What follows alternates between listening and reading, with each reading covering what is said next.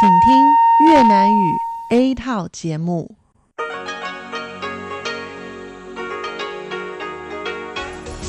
Đây là Đài Phát thanh Quốc tế Đài Loan RTI.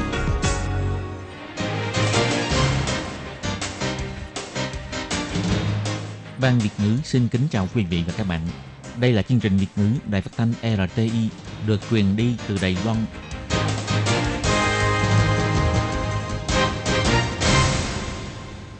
Lê Phương thân chào các bạn, các bạn thân mến. Hoan nghênh các bạn theo dõi chương trình Việt ngữ hôm nay, thứ hai ngày 17 tháng 2 năm 2020, tức ngày 24 tháng Giêng âm lịch năm Canh Tý. Chương trình Việt ngữ hôm nay sẽ đem đến với các bạn các nội dung như sau. Trước hết là phần tin thời sự của Đài Loan, kế tiếp là bài chân đề, sau đó là các chung mục tiếng hoa cho mỗi ngày, tìm hiểu Đài Loan và bảng xếp hạng âm nhạc. Nhưng trước tiên, Lê Phương sẽ mời các bạn theo dõi phần tin thời sự của Đài Loan và trước hết là các mẫu tin tóm tắt.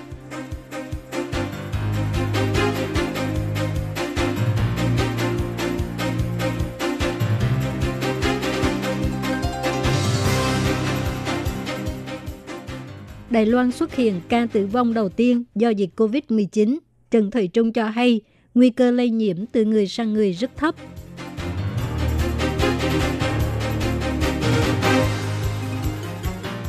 Đại diện nước băng giao tại Liên Hiệp Quốc đến thăm Đài Loan. Bộ Ngoại giao cho biết tăng cường hỗ trợ Đài Loan.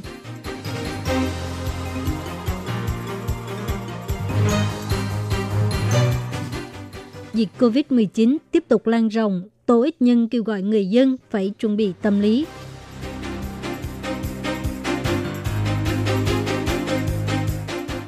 Bộ Lao động cho biết nhà tuyển dụng nên tránh cử nhân viên đến Trung Quốc làm việc.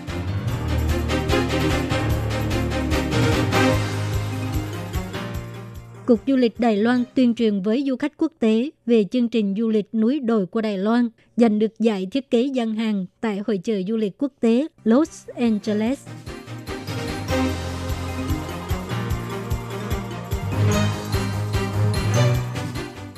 Dùng phù kiền trong gió cho xe đẩy của trẻ để giảm nguy cơ lây nhiễm.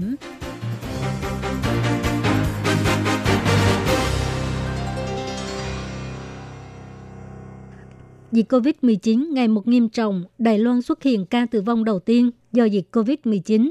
Trường hợp tử vong là người đàn ông lái xe taxi, có tiền sử tiểu đường và viêm gan B, không có đi du lịch nước ngoài trong thời gian gần đây. Do lúc công bố chưa xác nhận nguồn lây nhiễm cần phải tiến hành điều tra, vì vậy mới có thông tin là nghi bị lây nhiễm mang tính địa phương. Nhưng tối ngày 16 tháng 2, Bộ trưởng Bộ Y tế Phúc Lợi Trần Thời Trung cho biết trường hợp này chỉ là trường hợp riêng lẻ tẻ trong cộng đồng. Trung tâm chỉ đạo phòng chống dịch bệnh Trung ương đã theo dõi chặt chẽ ba người thương gia Đài Loan tại Trung Quốc, Hồng Kông và Macau mà ông tài xế đã từng chở. Đồng thời nhấn mạnh nguy cơ truyền nhiễm từ người sang người trong cộng đồng là rất thấp. Giám sát viên của Trung tâm Chỉ đạo Phòng chống dịch bệnh Trung ương Trương Nhân Tường trả lời phỏng vấn cho hay, sau này sẽ tiếp tục dò tìm ngược để kiểm nghiệm. 在 các nước Nhật Bản, Singapore lần lượt xuất hiện trường hợp bị nhiễm bệnh nhưng không có lịch sử đi du lịch nước ngoài. Vì vậy, chúng tôi mới quyết định xác nhận lại các mẫu bệnh phẩm về dịch cúm nặng. Ông Trang Nhân Tường cho hay.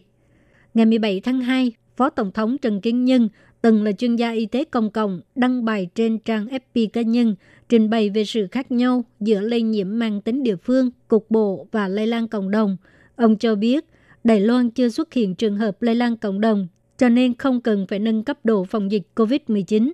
Phó Tổng thống chỉ ra, ca tử vong đầu tiên không có lịch sử du lịch nước ngoài, nhưng tài xế đó đã từng chở rất nhiều du khách đến từ Trung Quốc, Hồng Kông và Macau. Ông Trần Kiến Nhân giải thích, người tài xế này có thể được xem là lây nhiễm mang tính địa phương, cục bộ, còn nguồn lây nhiễm của ông ấy đang được điều tra.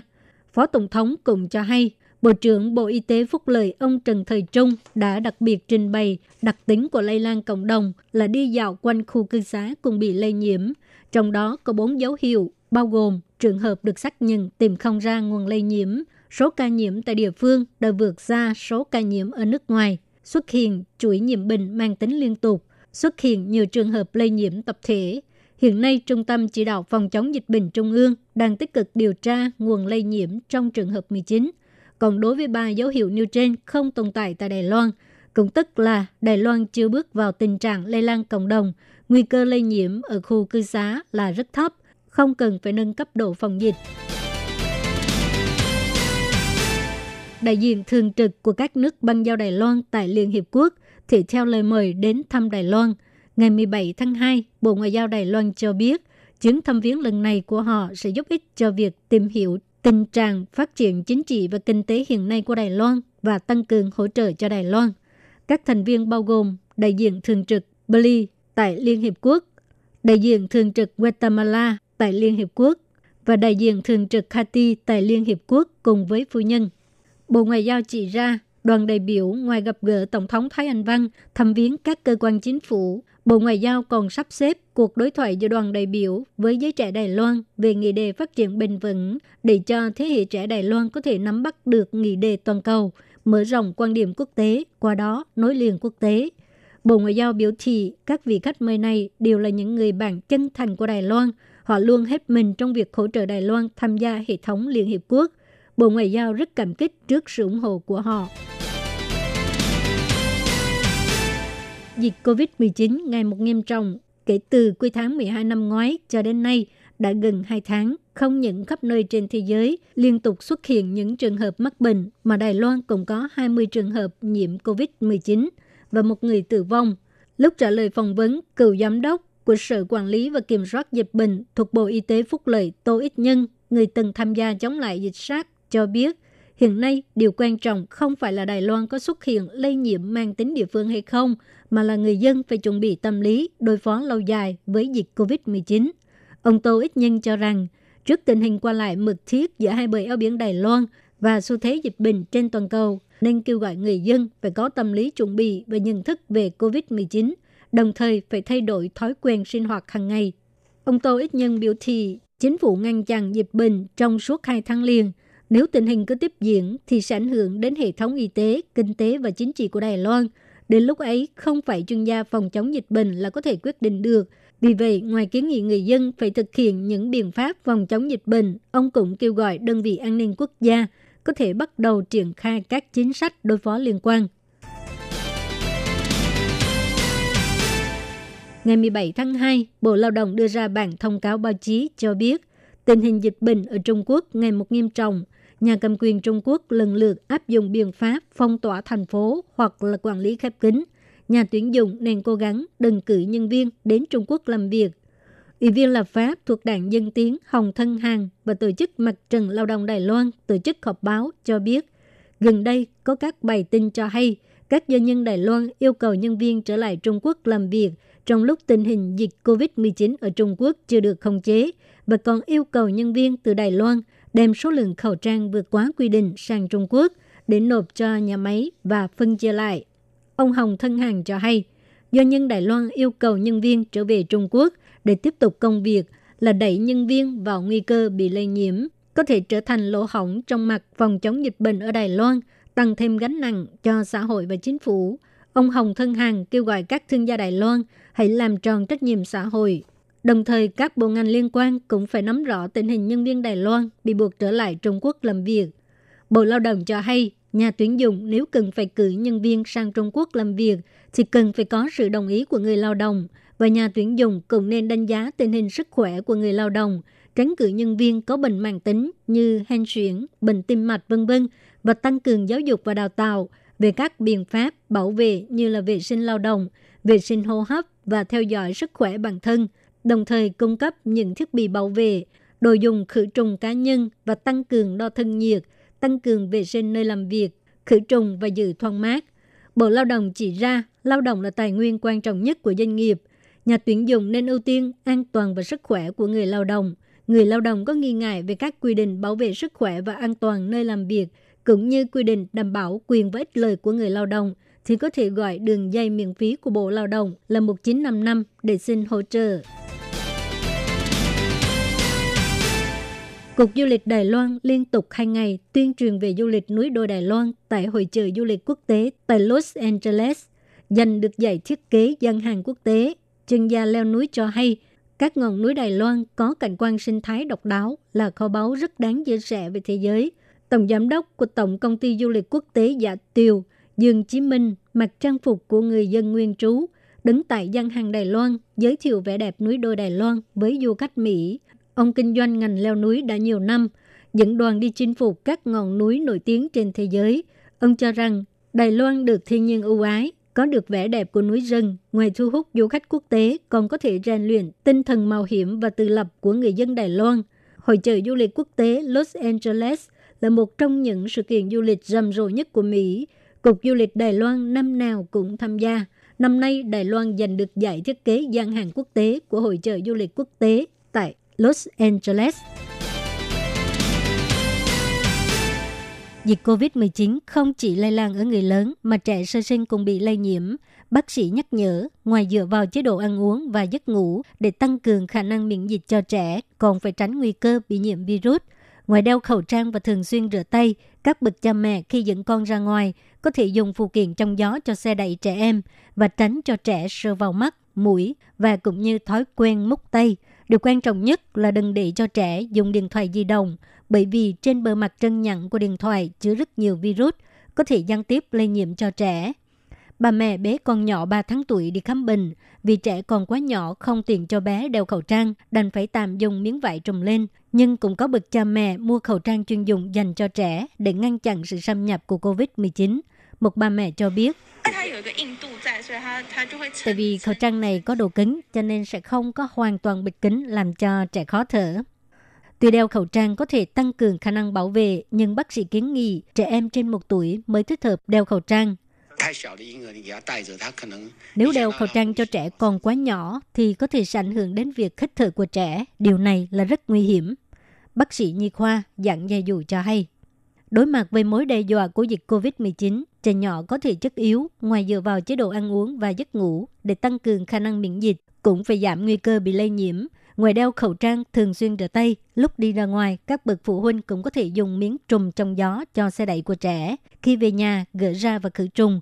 Ngoài ra, cũng tránh cho trẻ sờ vào mắt, mũi, miệng hoặc là thói quen múc tay. Và nhất là tuyệt đối đừng cho trẻ con dùng điện thoại di động. Bác sĩ nhi khoa giảng dạy dụ cho hay.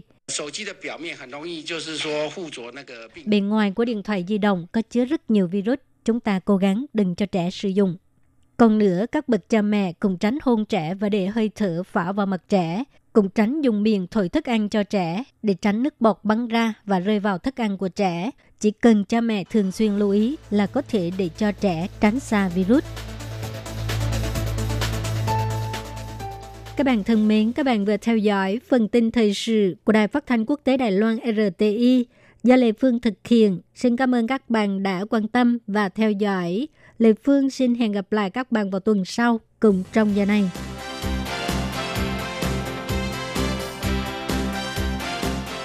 Xin chào tất cả mọi người, tôi là Trương Thường Thuần, bác sĩ của Bệnh viện Đại học Quốc gia Đài Loan. Khẩu trang phải đeo như thế nào mới chính xác? Các bạn hãy nhớ bốn từ khóa sau đây. Thứ nhất, mở. Mở ra kiểm tra xem khẩu trang có bị hư hỏng hay không. Thứ hai, đeo. Kéo dây hai bên đeo sau tay, miếng kim loại đặt phía trên mũi, kéo khẩu trang xuống ngăn cầm. Thứ ba, đè. Đè miếng kim loại ôm sát với sống mũi. Thứ tư, kính. Kiểm tra xem khẩu trang có ôm kính với miệng và cầm hay chưa. Sau cùng, xin nhắc nhở mọi người một chiếc khẩu trang chỉ dành cho một người sử dụng và mỗi ngày đều phải thay cây mới. Quý vị và các bạn thính giả thân mến, chương trình phát thanh tiếng Việt của Đài Phát thanh Quốc tế Đài Loan RTI được truyền thanh 3 buổi tại Việt Nam, mỗi buổi phát một tiếng đồng hồ. Buổi phát chính vào lúc 6 giờ đến 7 giờ tối hàng ngày giờ Việt Nam qua tần số SW 9425 kHz với sóng dài 31 m Buổi phát lại lần thứ nhất vào hôm sau 9 giờ tới 10 giờ tối qua tần số SW 9625 kHz với sóng dài 31 m. Buổi phát lại lần hai vào sáng hôm sau lúc 6 giờ rưỡi tới 7 giờ rưỡi qua tần số SW 9745 kHz với sóng dài 25 m.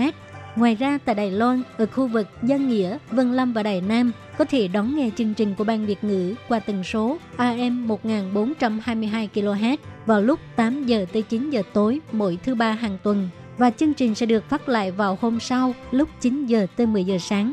Sau đây xin mời quý vị và các bạn tiếp tục đón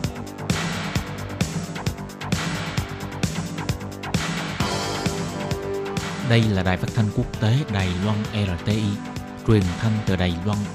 Mời các bạn theo dõi bài chuyên đề hôm nay.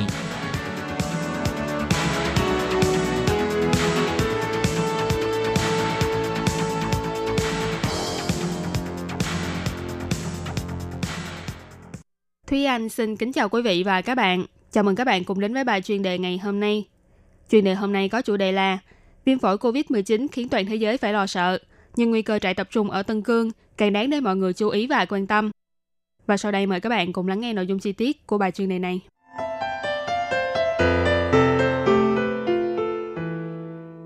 Trong lúc dịch viêm phổi COVID-19 hay thường gọi là dịch viêm phổi Vũ Hán vẫn đang lan rộng ra toàn cầu, mọi người đều dồn hết sự quan tâm vào những con số xác định nhiễm bệnh hay con số tử vong ở nơi phát sinh ra bệnh đầu tiên, thành phố Vũ Hán.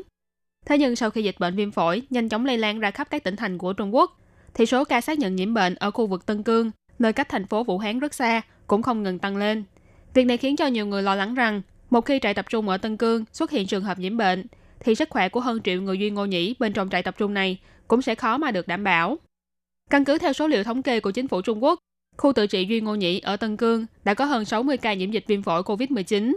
Mặc dù các nước vẫn chưa biết liệu hiện tại dịch bệnh đã xâm nhập vào trại tập trung ở Tân Cương hay chưa, nhưng những người Duy Ngô Nhĩ đến từ Tân Cương, có người nhà bị bắt giữ trong trại tập trung như là Ali Minue Yusufu thì cảm thấy vô cùng lo lắng. Anh cho biết, hiện tại bệnh viện ở các thành phố lớn của Trung Quốc đều đã xuất hiện tình trạng thiếu hụt trang thiết bị y tế. Vậy thì tình hình ở khu tự trị Tân Cương có lẽ sẽ còn nghiêm trọng hơn rất nhiều. Dựa theo thống kê của chuyên gia tại Liên Hiệp Quốc, khu vực Tân Cương có ít nhất hơn một triệu người Duy Ngô Nhĩ và người Hồi giáo bị giam giữ trong các trại tập trung tại đây. Mặc dù chính quyền Trung Quốc vẫn luôn gọi những trại tập trung này là trung tâm tập huấn nghề, nhưng nhiều người vẫn cho rằng đó là trại tập trung không chút tự do nào dành cho người Duy Ngô Nhĩ. Đoàn thể bảo vệ nhân quyền Human Rights Watch và những người may mắn thoát ra khỏi trại tập trung đã chỉ ra rằng những người trong trại tập trung đều bị hạn chế nghiêm ngặt trong vấn đề dinh dưỡng và đồ dùng vệ sinh và cũng không được tùy ý đến bệnh viện. Ngoài ra bên trong trại tập trung, đất chật người đông, khó mà tránh khỏi việc tiếp xúc với người khác. Người thoát khỏi trại tập trung cho biết, tình trạng vệ sinh trong trại rất tồi tệ. Nhiều người phải gánh chịu sự ngược đãi về mặt thể xác và tinh thần. Ngoài ra được biết, trong mỗi trại có đến vài ngàn người, mà số lượng người bị bắt vào trại có lẽ vẫn đang tiếp tục tăng lên. Nếu như dịch viêm phổi COVID-19 lây lan đến trại tập trung, thì đám đông trong trại rất có thể khó mà phòng chống được sự bùng phát của dịch bệnh này. Ngoài lo lắng dịch bệnh lây lan, người Duy Ngô Nhĩ càng lo lắng hơn về việc chính quyền Trung Quốc có lẽ sẽ dùng danh nghĩa của dịch bệnh viêm phổi COVID-19 để che đậy sự thật về những hành vi phi nhân đạo bên trong trại tập trung Tân Cương. Baram Sintas, một người Duy Ngô Nhĩ đấu tranh vì nhân quyền đang sinh sống tại Washington DC, bày tỏ rằng dịch viêm phổi COVID-19 có thể sẽ bị chính quyền Trung Quốc lợi dụng để làm lý do giết hại những người Duy Ngô Nhĩ đang sinh sống trong trại tập trung. Họ có thể nói rằng chúng tôi không giết hại người dân, là dịch bệnh đã giết chết họ. Kabinue Aini, một người Duy Ngô Nhĩ đang sinh sống tại hải ngoại và đã mất liên lạc với người nhà tại Tân Cương, cũng tỏ ra vô cùng lo lắng. Cô e sợ rằng người nhà của mình đã gặp phải bức trắc, nhưng chính quyền Trung Quốc có thể sẽ nói rằng họ đã chết do dịch viêm phổi. Cô hy vọng Liên Hiệp Quốc có thể can thiệp vào việc này. Thế nhưng đương cục Trung Quốc vẫn luôn phủ nhận tất cả các cáo buộc về hành vi phi nhân đạo đối với người Duy Ngô Nhĩ, đồng thời nhấn mạnh rằng mọi biện pháp, quyết sách áp dụng tại trung tâm tập huấn nghề Tân Cương đều là để dự phòng sự nảy sinh và lây lan của chủ nghĩa khủng bố hay chủ nghĩa tôn giáo cực đoan. Còn về tình hình dịch bệnh ở Tân Cương, thì theo bài viết của mạng tin tức Tân Hoa Trung Quốc hôm 11 tháng 2 cho biết, ba người nhiễm bệnh viêm phổi COVID đầu tiên của Tân Cương đều đã được điều trị khỏi bệnh và xuất viện. Trong lúc dịch viêm phổi COVID-19 đang trở thành tiêu điểm của toàn cầu, thì những hành động của Trung Quốc tại trại tập trung Tân Cương dần bị mọi người đưa vào quên lãng. Nhà bình luận trên truyền thông là Lý Chí Minh đã phát biểu bài viết trên mạng tin tức Liên Hợp rằng đương cục Trung Cộng thường giống cao cờ để đàn áp những người Duy Ngô Nhĩ, mà theo chính quyền này lại bị nhiễm virus tư tưởng. Thế nhưng lại không thể xử lý và khống chế con virus thật đang lan truyền bệnh khắp mọi nơi. Giống như dịch bệnh SARS năm 2002, cũng là do chính quyền Trung Quốc lúc đó cố tình che giấu thông tin dịch bệnh mà khiến cho virus SARS lây lan ra toàn thế giới. Hiện tại dịch viêm phổi COVID-19 vẫn chưa có dấu hiệu dừng lại. Người phát ngôn của Đại hội đại biểu Duy Ngô Nhĩ Thế giới Disat Rashid nhắc nhở rằng, Trung Cộng rất có thể vì để ổn định chính trị mà che giấu sự thật về tình hình dịch bệnh ở Tân Cương. Ông cũng kêu gọi xã hội quốc tế đừng nên bỏ quên những người Duy Ngô Nhĩ đang bị đàn áp chính trị ở Trung Quốc. Đồng thời cũng kêu gọi Hội chữ thập đỏ quốc tế hãy cử chuyên viên đến Tân Cương để nắm bắt tình hình lây lan của dịch bệnh và để cho thế giới biết được rằng người Duy Ngô Nhĩ tại địa phương có đang phải đối mặt với nguy cơ lây nhiễm hay không. Các bạn thân mến, vừa rồi là bài chuyên đề ngày hôm nay do Thúy Anh biên tập và thực hiện. Cảm ơn sự chú ý lắng nghe của quý vị và các bạn. Thân ái chào tạm biệt và hẹn gặp lại.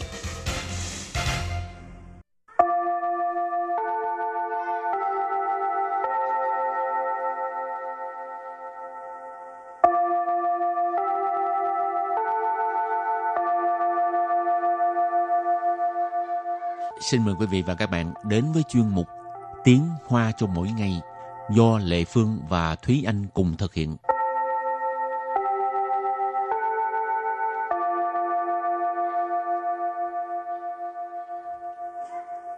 Thúy Anh và Lệ Phương xin kính chào quý vị và các bạn. Chào mừng các bạn đến với chuyên mục Tiếng Hoa cho mỗi ngày ngày hôm nay. Ủa, hôm nay Thư Anh lạnh lắm ha. Trời hôm nay lạnh chứ. Ừ. Không lẽ hôm nay chị Lệ Phương không cảm thấy lạnh? Nhưng mà không có mặc bố áo giống Thư Anh. Bị phát hiện rồi. em bị cảm đúng không? ừ. Thời tiết chuyển mùa cho nên các bạn nhớ lưu ý là phải uh, mặc cho ấm vào. Rồi bây giờ mình à, dò số đi á, không biết à, các bạn đã dò số chưa? Ở Đài Loan thì à, hai tháng một lần mà đúng không? Ừ. Hai tháng một lần vào ngày 25 là bắt đầu dò số. Thì Ừ. thông thường mình đi mua đồ á, người ta cho mình cái thùng y pha phèo, cái đó gọi là hóa đơn rồi mình đem đi dò. À, mình thì mình mang lãnh. pha phao xuống. Thôi. Hôm nay thì mình không có mang thùng y pha phao xuống nhưng mà nếu như các bạn đã sống ở Đài Loan một khoảng thời gian hoặc là sống đã lâu thì chắc các bạn cũng biết là phá phao là cái gì. Ừ. Phá phao là cái tờ hóa đơn mà thường là mình sẽ nhận được các bạn. Mà trước đây thì hóa đơn là nó có một dạng là chữ bệnh phá phao là cái dạng dài. Xong Ừ. rồi bây giờ thì là cái dạng ờ, ngắn ngắn nhỏ nhỏ. Cái đó gọi là tiền sử phá phao. Còn bây giờ là có nhiều bạn là không dùng phá phao luôn, họ sẽ gọi dùng một thứ gọi là chạy truy tức là chạy truy mình có thể dùng điện thoại dùng thẻ vân vân để mà ờ, lưu cái hóa đơn đó vào trong cái ờ, cái chạy truy này thì mình sẽ đỡ phải tốn giấy Người ta đỡ phải tốn giấy. Ờ. cũng thêm như là một cách để bảo vệ môi trường À, với lại à, khỏi sợ bị mất. ừ, ừ. đúng rồi với lại nó nó rất là tiện lợi trong việc là mình dò số Ừ.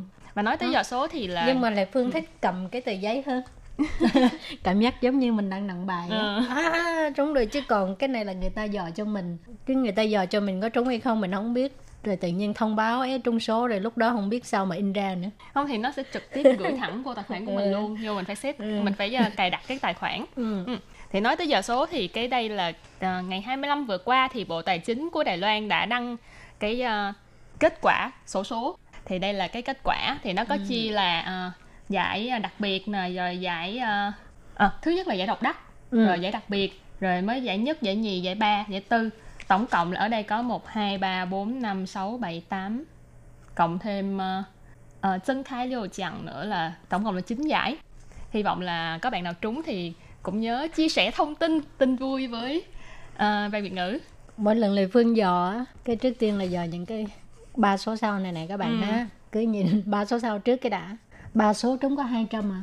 Đúng rồi ba số trúng 200 bốn số thì trúng được 1 ngàn. Rồi uh, 5 số thì trúng 4 ngàn. 6 số là một vạn tức là 10 ngàn. Rồi 7 số thì là 4 vạn là 40 ngàn. Rồi 8 số tức là 8 số y chang như con số ở đây nè thì sẽ được là 20 vạn tức là 200 ngàn đại tệ. Rồi, bây giờ mình học tiếng Hoa ha thì à, nội dung hôm nay là có liên quan tới cái việc dò số những cái từ nói về hóa đơn dò số này nọ ha. “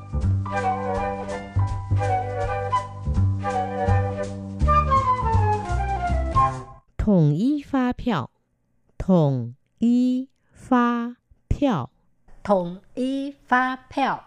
Thuận y pha phèo tức là mình mua người ta cho một cái là dài dài tức là mình đi đổ xăng á ha rồi à, hoặc là đi các cửa hàng tiện lợi đó có thể là người ta cho có người thì miếng dài dài này nè có cái thì vuông hình chữ nhật. Ừ, ngắn ngắn ngắn. ngắn ngắn. Ừ, cái dài dài là cái hồi nãy mà Thúy Anh có nói gọi là chữ bệnh phá phiếu Ừ. là cái đó là nó ờ, trước đây tức là trước năm 2013 thì tất cả mọi người tất cả mọi mọi cửa hàng đều dùng cái dài đó. Còn đến 20 2013 trở đi thì có một số cửa hàng đã đổi qua, qua là dùng ờ, uh, hóa đơn điện tử tức là ừ. tiền sử phát 票 trí nhớ tốt dữ hả phải làm Mấy năm phải chùa công nữa. khờ do chùa công khờ dạ thiệt ha. Tức là rồi. ra trước thông tin. Ừ. ừ. thống y phát 票 tức là hóa đơn. Đối giảng đối giảng đối giảng nghĩa là đổi thưởng. Khi mà nếu như các bạn trúng số các bạn phải uh, mang cái uh, hóa đơn của mình đến uh, những cái cửa hàng tiện lợi như Seven nè rồi uh, Family Mart hay là OK này kia vân vân để mà nói với họ là 我要兑奖特别奖，特 别奖， thơ bịa chặng cái từ thơ bịa là đặc biệt Ừ. chặng là giải thưởng nhưng mà nó là cái giải thưởng đầu tiên hết cho nên tiếng việt thơ bịa chặng mình gọi là giải độc đắc Ừ, là cái giải đỡ- lớn nhất giải độc đắc của ờ, Đài Loan là 1000 won là bao nhiêu nhỉ? 1000 won. y sinh là 10 triệu Đúng không? 10 triệu đài tệ. Wow, nhiều lắm luôn nha các ừ. bạn. Thơ giảng Thơ giảng Thơ giảng Nghĩa là giải đặc biệt. Thì ừ. cũng giống như hồi nãy chị Lệ Phương có nói là thơ bỉa là đặc biệt. ở đây, Nhưng mà mình gọi cái đó là giải độc đắc. Ở đây thơ chẳng cũng giống như là thơ bỉa chẳng nhưng mà uh, nó thấp hơn. Thì mình gọi là giải đặc biệt. Thấu chẳng Thấu chẳng Thấu chẳng Tức là uh, giải nhất thấu là cái đầu. Cho nên tiếng việt mình gọi là giải nhất. Sau thổ chằng thì sẽ bắt đầu là số đếm. Các bạn biết đếm là một y ơ san sư mà. Thì uh, sau thổ chằng mình sẽ gọi là ơ chằng san chằng sư chằng. Thì cao nhất là sẽ tới liêu chằng tức là ơ chằng san chằng sư chằng ngũ chằng liêu chằng. Thì cái uh, uh, cái đổi tiền thưởng nó sẽ giảm dần là từ uh, ơ chằng là 4 vạn tức là 40.000 đài tệ xuống đến liêu chằng là còn 200 tệ cho nên cái số bạn giải á, nó càng cao Ừ. thì cái giải thưởng càng ít đó đúng rồi. Liêu chọn là cái giải tệ nhất đó mà lệ phương muốn cũng không có nữa. Chê cho đã rồi rốt cuộc không có trúng cái gì hết. À.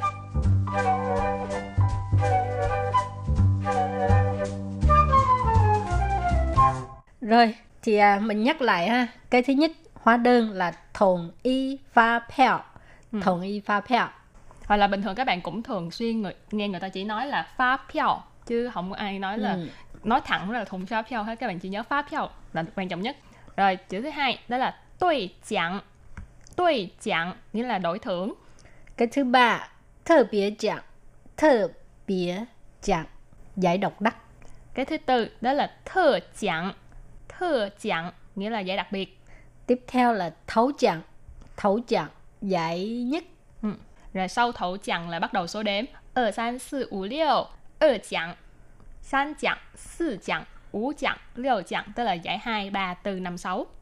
Rồi kế tiếp mình học thêm từ à, cái à, hóa đơn mà hóa đơn điện tử ừ. thì hóa đơn điện tử gọi là điện tử phát phiếu điện tử phát phiếu điện tử phát phiếu điện tử là điện tử còn phát phiếu tức là thống y phát phiếu đó ha điện tử pha peo hóa đơn điện tử. Mà các bạn nhớ là làm sao để phân biệt hóa đơn điện tử? Ở trên hóa đơn điện tử là chắc chắn sẽ có hai cái QR code. Cho nên các bạn nhớ là trên ờ, thấy cái hóa đơn mà trên đó có cái hai cái cục vuông vuông. Hai cục gì? Ừ, hai cái cục vuông vuông màu đen mà có chấm chấm chấm chấm cái đó gọi là QR code.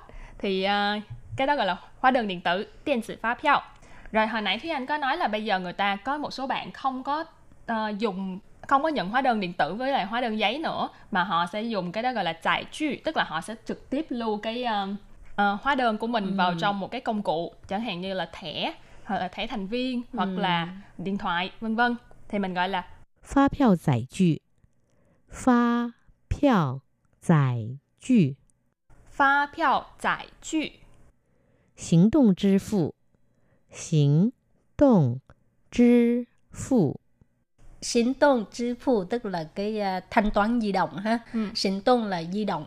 Mình cứ di chuyển chỗ này chỗ kia gọi là xin tôn. Còn Ừ.支付là cái, cái, cái trả tiền á. À, cho nên xin tôn支付là thanh toán di động. ừ, đó là mình đưa cái điện thoại cho anh ta xong mình quẹt cái mã, mã vạch trên đó là coi như là trả tiền rồi đó Rồi thì à, hôm nay mình à, học ngang đây và trước khi chấm dứt bài học xin mời các bạn ôn tập lại nhé.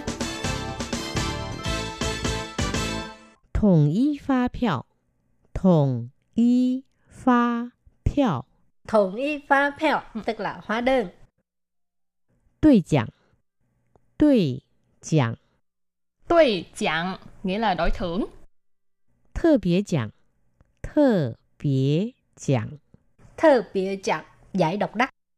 特奖，特奖， thơ chẳng nghĩa là giải đặc biệt 头奖， 头奖， Thấu chặng tức là giải nhất. 电子发票，电子发票， Tiền sử pha phèo hóa đơn điện tử. Và chuyên mục tiếng Hoa cho mỗi ngày ngày hôm nay cũng xin tạm khép lại. Cảm ơn sự chú ý lắng nghe của quý vị và các bạn.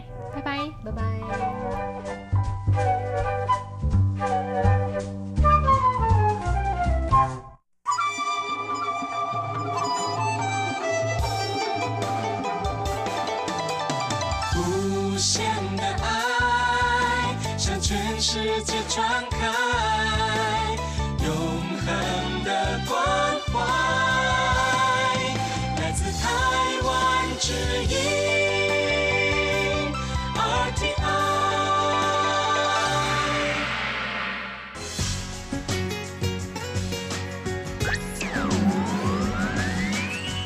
Vị đang đón nghe chương trình Việt ngữ Đài RTI truyền thanh từ Đài Loan.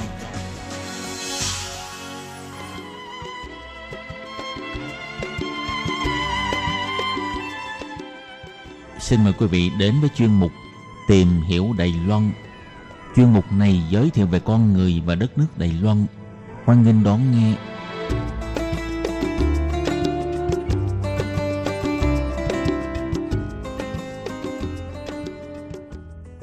Các bạn thân mến, Hải Ly ờ, xin chào các bạn. Hoan nghênh các bạn đến với chuyên mục tìm hiểu Đài Loan vào thứ hai hàng tuần. Thưa các bạn, trong chuyên mục hôm nay, Hải Ly xin được giới thiệu với các bạn về một loại đặc sản của người khách gia Đài Loan, đó là món đồ uống có tác dụng nhuận họng, được gọi là trà cam chanh lâu năm, lão mứng can trá, hoặc trà cam chua xoan can trá. Vậy sau đây, Hải Ly xin mời các bạn cùng tìm hiểu xem đây là món đồ uống lâu năm tới mức nào và nó được người khách gia sử dụng ra sao nhé các bạn.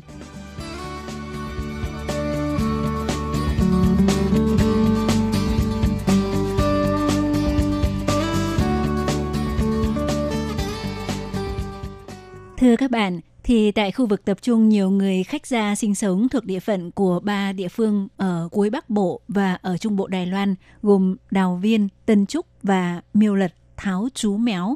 Chỉ cần là hộ trồng trà thì năm nào cũng đều sẽ làm trà cam chua, xoan can trá để làm quà tặng hoặc để tự sử dụng. Vào thời xưa, nhiều hộ gia đình người khách gia ở Trung Bộ Đài Loan trồng rất nhiều cam đầu hổ, khủ thấu can – chủ yếu là dùng để chiết cành cho quýt, nhưng vì cam đầu hổ mọc rất nhanh, năm nào cũng rất sai quả. Tuy nhiên thì à, vì à, vị của nó rất chua không ngon, bán cũng khó, lại à, tiếc không nỡ vứt đi, nên người khách gia thường dùng để làm trà cam chua. Vòng ngoài của trái cam này chính là trần bì, trấn phí, mà mọi người thường nghe thấy trong tên gọi các vị thuốc bắc ở Đài Loan. Trần bì ở đây là chỉ vỏ cam hoặc vỏ quýt khô lâu năm. Tới nay thì ờ, nhiều vùng của người khách gia mặc dù không còn trồng quýt nữa, nhưng để gìn giữ phát huy truyền thống làm trà cam chua của người khách gia thì có nhiều hộ trồng trà người khách gia sẽ mua cam hổ đầu của các vườn cam rồi kết hợp với trà của nhà tự trồng để làm trà cam chua và để càng lâu càng tốt. Chính vì vậy thì ờ, tại khu vực có đông người khách gia sinh sống tại Trung Bộ, đặc biệt là huyện Miêu Lật, khi đi du lịch, chúng ta sẽ rất dễ dàng bắt gặp loại thức uống trà cam chanh lâu năm hay trà cam chua xoan can trá, được các tiệm bán trà của người khách gia giới thiệu. Người khách gia cũng thường có thói quen khi có những triệu chứng khó chịu như cảm cúm, bị nhiệt thì đều dùng nước nóng để pha trà cam chua uống. Đặc biệt có nhiều cửa tiệm còn có những sản phẩm trà cam chua lâu năm trên hộp đựng còn đặc biệt in dòng chữ trà đã bảo quản 38 năm. Vậy không biết trà cam chua lâu năm thì có gì ngon hay đặc biệt? Thì loại trà cam chua này là được làm từ loại quả được gọi là cam đầu hổ, hủ thấu can. Mà thực ra lâu nay khi đi mua trái cây ở Đài Loan, Hải Ly vẫn cứ lầm tưởng nó là trái quýt vì vỏ của nó trông hơi xốp và phía cuống có núm hơi phồng một chút – có lẽ vì nó thuộc họ cam quýt nói chung. Vì trước đây, loại quả này được trồng khá nhiều ở khu vực có đông người khách gia sinh sống thuộc giải Đào Viên, Tân Trúc và Miêu Lật. Vì ờ, loại cam này có màu vàng cam rất đẹp mắt, có thể tạo không khí ngày lễ Tết, đặc biệt là để trên bàn thờ cả tháng mà không bị hỏng. Do vậy, rất nhiều người Đài Loan rất thích sử dụng loại cam này để cúng. Tuy nhiên thì ờ, loại cam hổ đầu này ăn khá chua, chỉ có một số người thích ăn chua mới ăn, còn đa phần người Đài Loan thì ít ăn. Vì vậy sau khi thắp hương trên bàn thờ và sau khi trái cam đầu hồ đã bị bay hết thành phần nước trở nên khô và cứng, thì thông thường sẽ bị mọi người đem bỏ đi. Và lúc này thì người khách gia vốn tàn tiện không lỡ lãng phí đã đem trà vụn, trá chẻo bị đào thải trong quá trình chế biến trà nhét vào trong trái cam để làm ra loại trà cam chua có ngoại hình tương tự như bánh trà phổ nhĩ. Thưa các bạn, nhân đây thì Hải Ly xin được giới thiệu thêm một chút về lịch sử di cư và đặc điểm tính cách của người khách gia. Thì tại Đài Loan hiện tại, người khách gia Khmer Cha Rấn là nhóm cộng đồng lớn thứ hai sau nhóm cộng đồng người Mân Nam. Vào thời xưa kia, vì người khách gia di cư đến Đài Loan muộn hơn người Mân Nam, nên họ thường sống ở các vùng núi. Việc đi ra ngoài để khám chữa bệnh cũng xa xôi bất tiện. Vì vậy thì trà cam chua, xoan can trá là một vị thuốc cần có trong mỗi gia đình khách gia. Quá trình làm trà cam chua theo phương pháp truyền thống hoàn toàn được làm bằng thủ công rất kỳ công và tốn thời gian. Với cách làm là người ta sẽ khoét lỗ ở cuống của trái cam đầu hổ, sau đó khoét lấy tép cam trong quả cam ra, bỏ hạt đi và nghiền nhuyễn ruột cam, sau đó trộn với búp trà vụn và đổ trở lại trái cam đã được khoét rỗng. Dùng chính nắp đậy bằng miếng vỏ cam đã được khoét lỗ ban đầu và để tránh nắp vỏ cam bị tuột ra thì sẽ dùng dây để cột chặt lại. Sau đó áp dụng cách làm truyền thống với các khâu gồm trưng, sấy, phơi. Tổng cộng làm đi làm lại như vậy tất cả 9 lần gọi là kiểu trưng, kiểu sái, chiều trưng, chiều sai. Thì cách làm truyền thống này của người khách gia chủ yếu là để kiểm soát lượng nước của quá trình lên men bởi vì sau khi ruột quả đã nghiền nhuyễn trộn với búp trà vụn và được nhét trở lại vào trái cam đồ hổ, sau khi được phơi tự nhiên dưới nắng và gió trời sẽ bắt đầu lên men và do lượng nước bị hao đi rất nhanh nên quá trình lên men chưa hoàn thành. Thêm vào đó sợ vỏ cam sẽ bị mốc nên phải hấp bằng khí nóng để tái tạo lượng nước, đồng thời cũng khử mốc. Tuy nhiên phải khống chế tốt để quá trình trưng hơi nóng nhưng không bị làm chín. Sau khi khử mốc, lại được đem ra phơi nắng dưới ánh nắng mặt trời. Cứ làm đi làm lại như vậy cho tới khi tép cam bên trong đổi màu và cứng như đá, đen như mực. Toàn bộ quá trình làm ra một bánh trà cam như vậy phải mất khoảng 3 đến 6 tháng trời. Nói chung, cách làm trà cam chua của người khách ra thì ờ, mỗi một hộ lại khác nhau một chút. Tuy nhiên về cơ bản thì vẫn tuân theo các bước làm như nhau. Khi uống trà cam đầu hổ thì phải dùng các loại dụng cụ như dao, búa để đập vỡ bánh trà thành hạt hoặc thái thành từng miếng nhỏ. Dùng nước sôi nấu lên trong khoảng từ 5 đến 10 phút hoặc pha ra uống. Cũng có thể tùy theo sở thích cho thêm đường đỏ và nước chanh tươi thì sẽ có một ly trà cam chua chua ngọt ngọt rất sảng khoái. Ngoài ra khi pha trà hay nấu trà cũng có thể tùy theo sở thích để cho thêm các vị như sơn trà, hoa lạc thần, vân vân để làm tăng thêm hương vị cho trà cam. Hiện nay thì có một số hộ trồng trà người khách gia đã áp dụng cách làm mới dùng máy móc để hỗ trợ sản xuất với các thiết bị như lò nướng, lồng hấp vân vân thì sẽ rút ngắn thời gian sản xuất xuống chỉ còn khoảng hơn 2 tháng nhưng vẫn giữ được hương vị truyền thống của trà cam. Hơn nữa còn đảm bảo vệ sinh và tiện lợi hơn rất nhiều. Ngoài ra cân nhắc đến việc uống loại trà cam nguyên bánh theo kiểu truyền thống hơi bất tiện và vì muốn quảng bá món trà cam chua truyền thống của người khách gia cho càng nhiều người biết hơn thì cũng có hộ làm trà đã đặc biệt phát triển ra sản phẩm trà cam dạng túi pha uống liền, có thể trực tiếp thả vào ly hoặc vào ấm pha trà để pha, không cần phải quá mất công như khi sử dụng nguyên bánh trà cam. Loại sản phẩm này có giá khoảng 4 đến 500 đài tệ, một hộp bên trong có 20 gói nhỏ. Và trà cam chua sau khi làm ra để vài năm thì hương vị lại càng ngon hơn, càng có giá trị cao hơn, nhưng phải được bảo quản trong điều kiện khô ráo thoáng khí mới không bị ẩm và bị biến chất. Có những hãng trà hoặc người thích ẩm trà giữ trà cam tới hơn 40 năm mà vẫn chưa vội bán bởi vì vỏ của cam đầu hổ sau khi được làm khô sẽ trở thành trần bì mà trần bì càng lâu thì càng ngon, càng có giá trị. Thưa các bạn thì ờ, mặc dù trà cam chua, xoan can trá về ngoại hình không hề bắt mắt một chút nào, trái cam trông đen thui mà lại cứng đơ, nhưng nó ẩn chứa nét truyền thống đáng quý và tính cách chịu thương chịu khó của người khách gia. Nhâm Nhi chén trà cam, trong lòng dường như dâng lên một sự cảm động khó tả. Các bạn thân mến, Chuyên mục tìm hiểu Đài Loan hôm nay giới thiệu về món đồ uống đặc biệt của người khách gia, trà cam chua xoan can trá cũng xin được khép lại tại đây. Hải Ly xin cảm ơn các bạn đã quan tâm đón nghe. Thân ái, chào tạm biệt các bạn. Bye bye.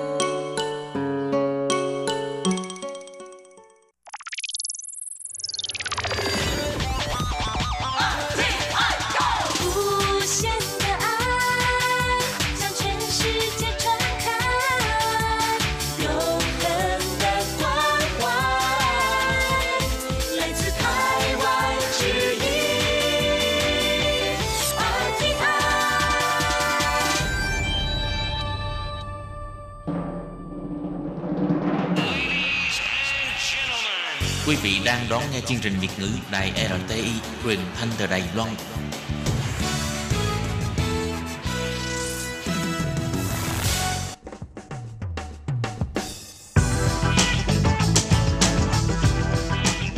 Các bạn đang lắng nghe chuyên mục bảng xếp hạng âm nhạc được phát sóng vào thứ hai hàng tuần.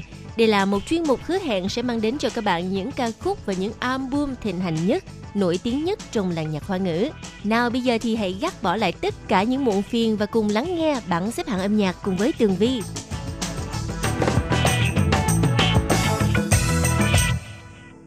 Hello, Tường Vi xin chào quý vị và các bạn. Chào mừng các bạn trở lại với chuyên mục bảng xếp hạng âm nhạc vào thứ hai hàng tuần.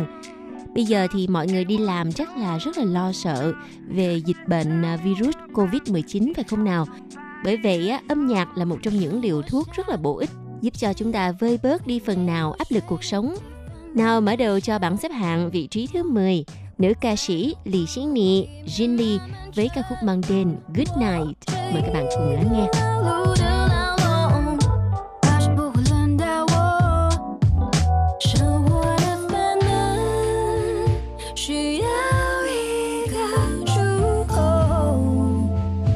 Oh boy,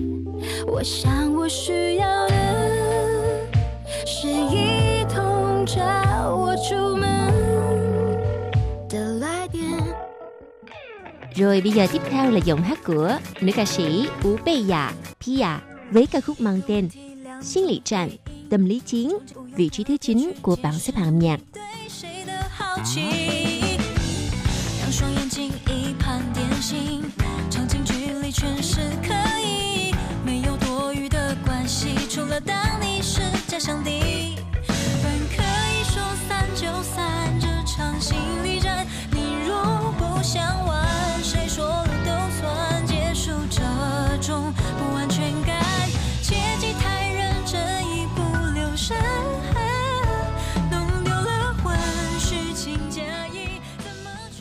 Xin chúc mừng cho nam ca sĩ Châu Thăng Hảo, Chu Thăng Hào với ca khúc mang tên What the Mong, My Dream, vị trí thứ 8 của bảng xếp hạng âm nhạc. We're in the house, and the cake, and that with the vision.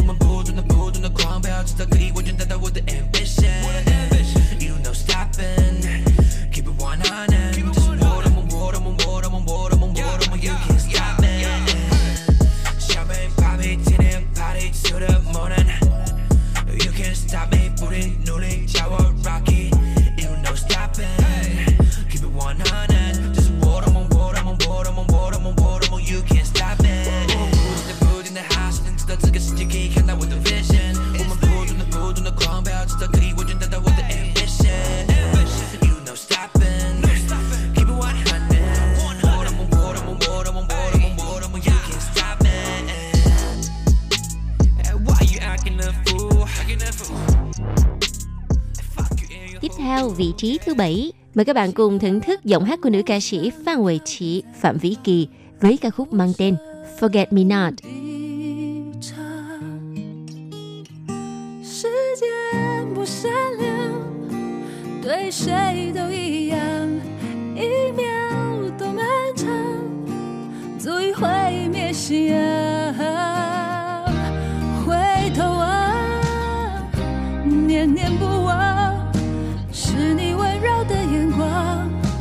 停留在我的肩上。不忘，总有盼望，总在最黑的晚上，才看见最灿烂的星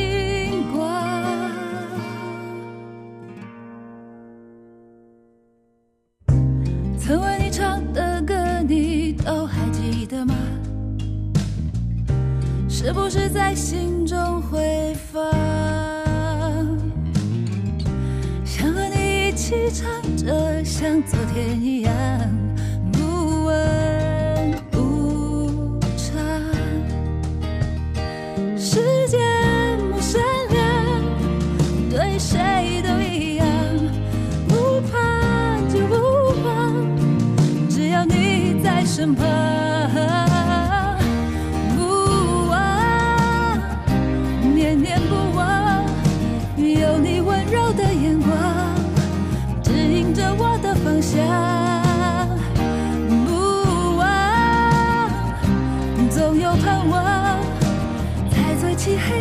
的晚上，有最灿烂的星光。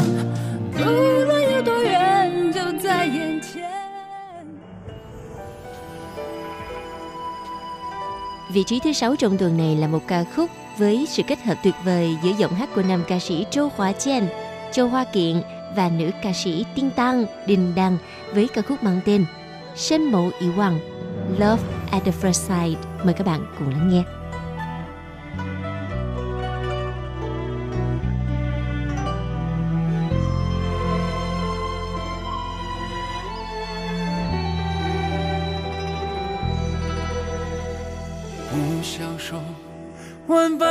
般联系，到耳际丝丝揉碎，心眼迷离，只是寒暄半句。自问英雄，可是你却迟疑，任飞花风吹起。何如他刀枪剑戟，数不得情少义。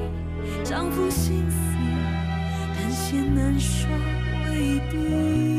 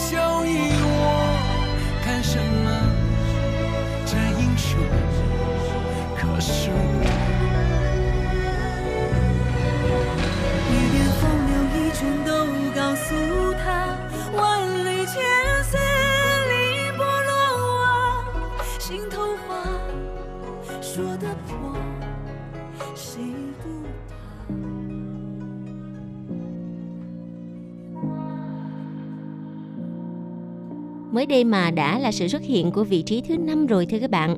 Mời các bạn lắng nghe ca khúc mang tên Wo Mi với giọng hát của nữ ca sĩ Trang Sảo Hạnh, Trương Thiếu Hằng. 几声一吻刹那，引爆了你所被期待的好。这是否有个被他们所绑架的 那似是而非的我？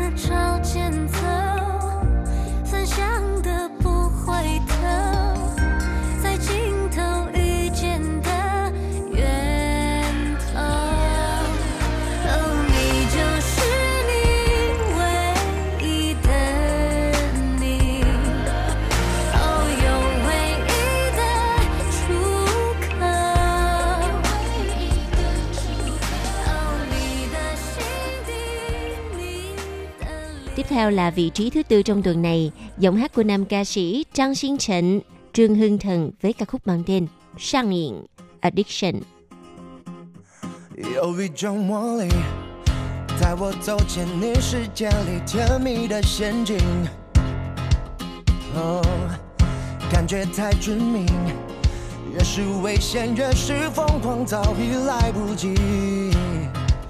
哦，看你的眼睛， 心跳太快，压抑不了着迷的激情。不能说的秘密。越是上瘾，越是不管安全这东西。呃是强迫也是依赖，这种狂热无法忍耐，是真爱还是崇拜？我不 I'm addicted to your love，不意外，让欲望承载。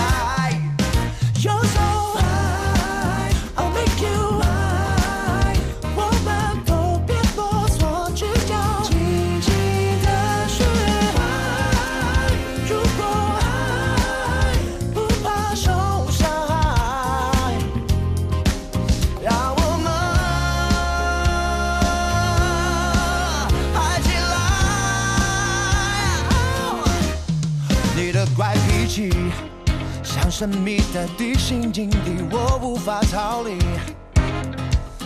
哦，戒不掉的瘾，越是痛苦越是享受你的小东西。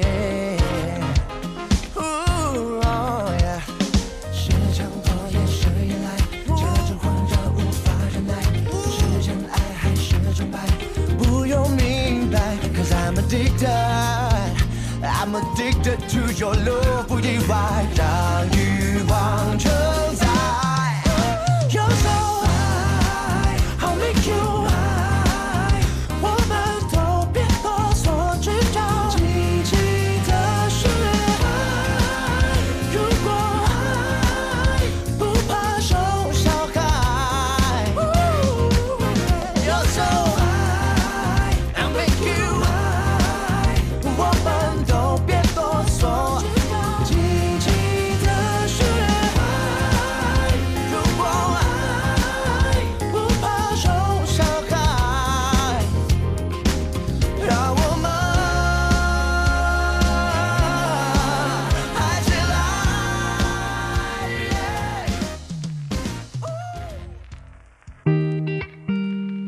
Vâng thưa các bạn, một quả nam ca sĩ điển trai có lẽ là lần đầu tiên xuất hiện trong bảng xếp hạng âm nhạc và đã ẩm luôn vị trí thứ ba.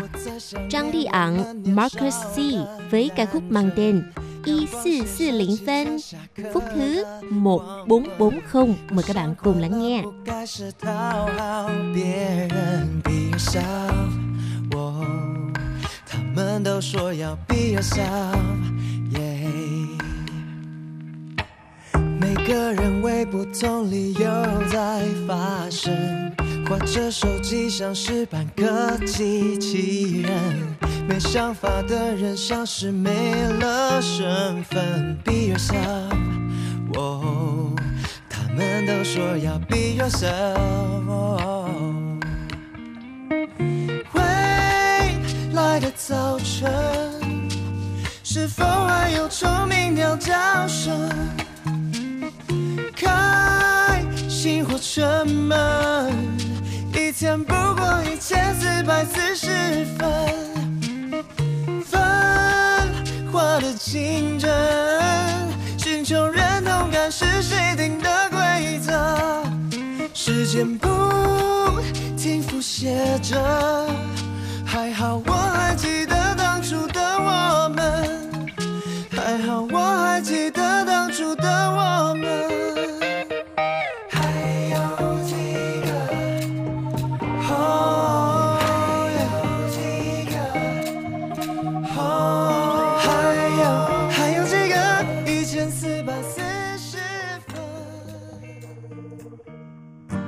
Wow, đây là sự trở lại sau rất nhiều năm vắng bóng trong làng nhạc trẻ Đài Loan của tài Trẻ. Quách Cải Khiết sẽ đem đến cho chúng ta một ca khúc mới. Tại tôi trở về chính trình dầu thảo từ ta rần trước khi mình trở thành người lớn, vị trí á quân của bảng xếp hạng âm nhạc.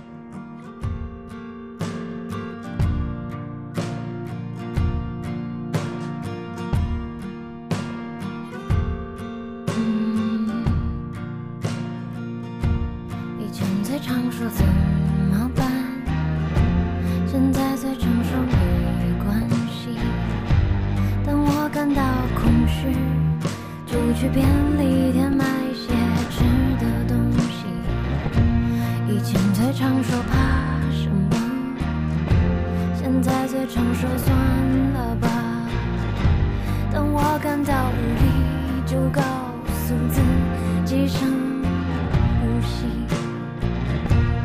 在我成为井井有条的大人之前，让我再潦草一遍；在我成为随遇而安的大人之前，让我再偏执一遍；在我成为一笑而过的大人之前，让我再